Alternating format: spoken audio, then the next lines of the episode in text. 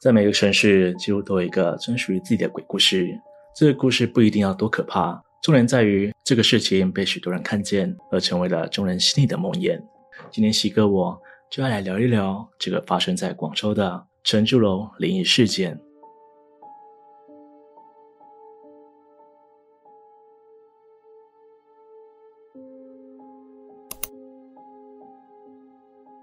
要说这个故事的话，我们就得先从陈朱楼的历史开始谈起。陈朱楼旧址位于现在广州市的海珠区南海中路，旁边紧邻海幢寺。根据记载，陈朱楼于一七四五年开业，那时候是乾隆十年，由当时五大家族之一的武氏家族所创。当时的陈朱楼名叫陈朱馆，是武氏家族用来招待客人的地方，相当于现在的私人会馆。后来因为周遭人潮越来越多。于是索性将此地方改为茶楼，后来经营不善，转卖给无心商人。之后又经过多次转手，才成为了现在的陈朱楼。陈朱楼自创立以来，足足有两百六十年的历史。除了历史悠久之外，生意也一直保持兴隆。虽然中间度过了一段生意惨淡的日子，但在广州，人们都喜欢在这里举办喜宴，聚会也都会选择在这里办桌，彰显自己的身份。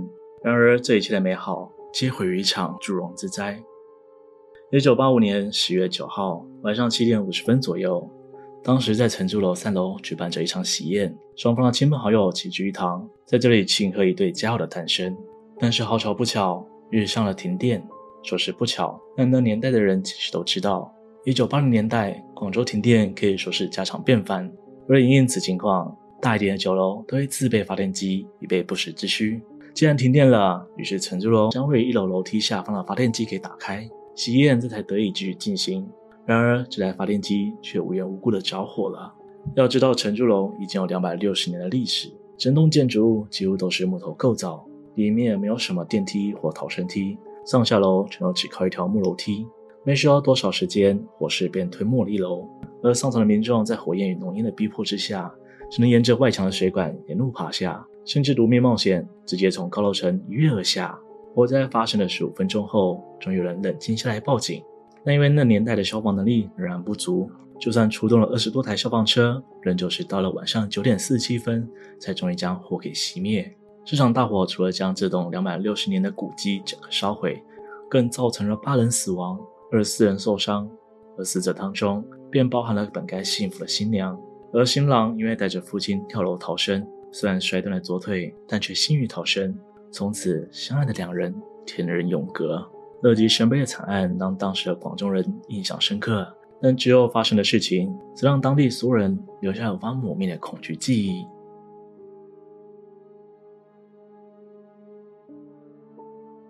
某天晚上，我坐在床上翻看书籍，微弱的台灯将小小的房间照得巨亮。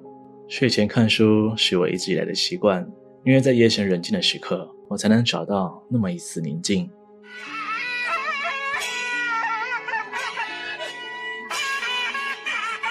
有没有搞错啊？大半夜的，窗外突然传来了唢呐的声音，也听起来并不是只有一个人在吹，更像是一群人在街上吹奏的唢呐。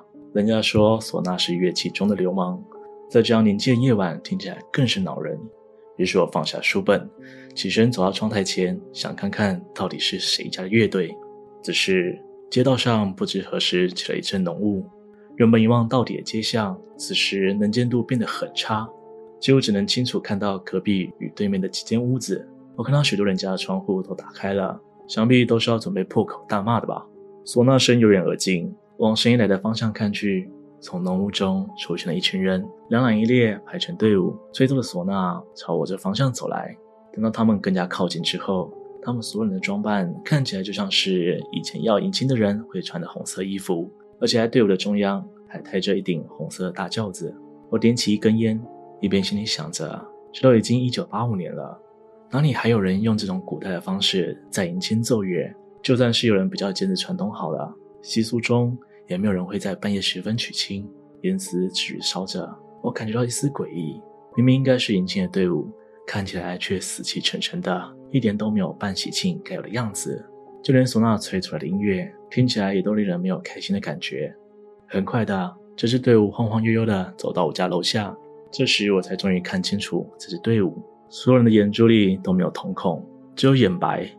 两侧脸颊上涂着猩红的腮红，嘴角嘴角朝两边裂开，一律挂着诡异的笑容。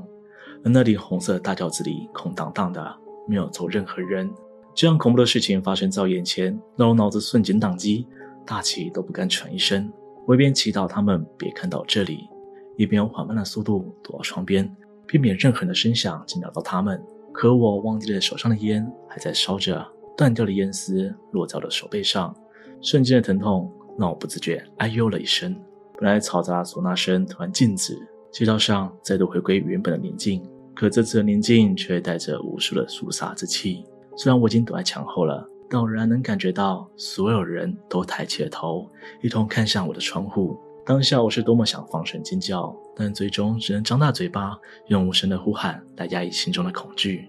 不知道过了多久，唢呐的声音才再次响起，我吓得冷汗直流，双腿一软，跪倒在墙边。稍微缓过呼吸之后，我从窗台下方冒出半颗脑袋，就去观察外面的队伍。而此时此刻，那支队伍居然停在了我家的斜对面，停在那栋前几天才烧毁的陈竹楼门前。随着浓雾渐渐淡去。这支队伍就这样凭空消失在街道上。看到这里，我盘算着日子，脚又开始不住的发抖，因为今天正好是火灾发生后的第七天，对于那场火灾的罹难者来说，正好就是他们的头七。想到这里，那支迎亲的队伍再次出现，沿着过来的路返回，而那原本空无一人的大轿子，此刻正坐着一个身穿红衣的鬼新娘。他们就这样沿着街道越走越远。最后，在一个拐角消失不见。第二天，这件事情在整个广州传开，因为当晚附近的居民全都看到了这鬼的一幕。自此之后，在这里留下一段灵异传说。后来白日的时候也发生了事情。那时侥幸逃脱的新郎与其余宾客一同在承租的楼下祭祀往生的人们。正当他们摆好祭品，准备开始百日仪式的时候，突然从承租楼三楼掉下一根全都粗细的木头。不偏不倚砸在新郎的脑门上，虽然是大命不死，但也受了重伤，昏迷了很长一段时间。而且在昏睡的时候，常常说着梦话，说自己看见了一袭烧焦掉的红裙子在自己的身边飘荡。男方家属以为是媳妇心有不甘，想要带着自己的未婚夫一起走，于是花大钱请人来帮忙解决。但学区老师看过之后，却说出了不同的结论：索命的并非新娘，而是当时被烧死的其余宾客。新娘不忍自己的丈夫被带走，于是守候在自己爱人身边，避免遭受恶灵毒手。在这之后，还发生了一些灵异事件，而当中这辆是一个我感兴趣的，是有人在探讨火灾的起因。火灾的原因是发电机，但没有人知道发电机为何故障。这当中说法众说纷纭，其中有人说，当时经营的老板贪财，三楼举办喜庆的同时，还在二楼让人举办丧事，喜丧相冲。在习俗上是一种大忌，以茅山道术来说，这又被称之为红白双煞。相信在座林正英的粉丝们，对于心暂时停止呼吸当中鬼娶亲的那一幕印象十分深刻。一边白色的队伍做了棺材前行，另一边则穿着大红色，扛着轿子从对面走来。这种情况叫撞煞，在古代属于喜阴之法。两种对立的情绪与仪式混杂在一起，造成了极大的煞气。撞向人几乎九死一生。如今城主楼已经被拆掉，改建住宅区。有人是广州朋友，或是住在广州的人，都可以去打听一下这个故事哦。今天的故事就分享到这里，欢迎各位在下面留言讨论。如果喜欢我的频道，请别忘了帮我订阅、按赞、分享，并且开启小铃铛，才不会错过最新的影片哦。